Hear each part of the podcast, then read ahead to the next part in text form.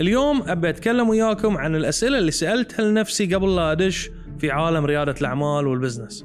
كان أول سؤال سألته لنفسي هل أنا أعتبر نفسي قائد أو مبادر؟ اكتشفت أن شغفي أكثر في المبادرة، ان أجيب فكرة مشروع جديد وأحط لها خطة عمل صحيحة وطريقة عمل وأحولها من فكرة إلى مشروع.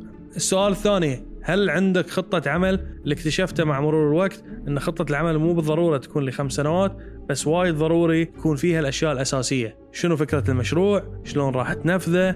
ماليا إيش كثر تحتاج فلوس؟ ومتى متوقع إنه تطلع أرباح؟ لازم يكون شيء بسيط لكن هاي الشيء البسيط يحتوي على كل المعلومات الأساسية لبداية المشروع.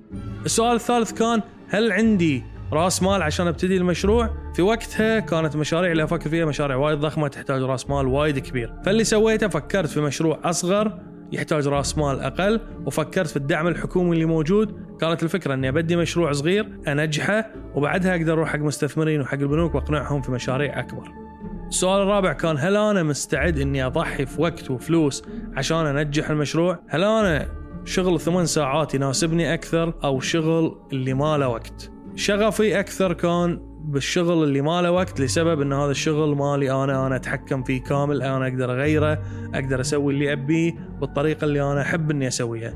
السؤال الخامس والأخير كان هل إن فكرة مشروعي راح تكون ناجحة ومرغوبة في السوق والناس راح تطلب هذا المنتج أو الخدمه اللي قاعد أقدمها؟ في الوقت اللي ابتديت ما كان عندي الطريقة الصحيحة إني أتأكد المنتج مطلوب أو لا.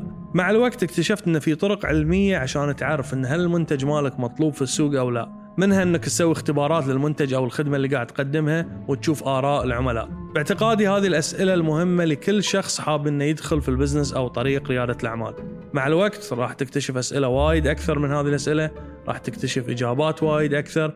هذه الأسئلة وهذه الأجوبة هي اللي راح تسوي لك منتج مطلوب في السوق، راح تسوي لك شركة ناجحة، راح تحطك على طريق النجاح.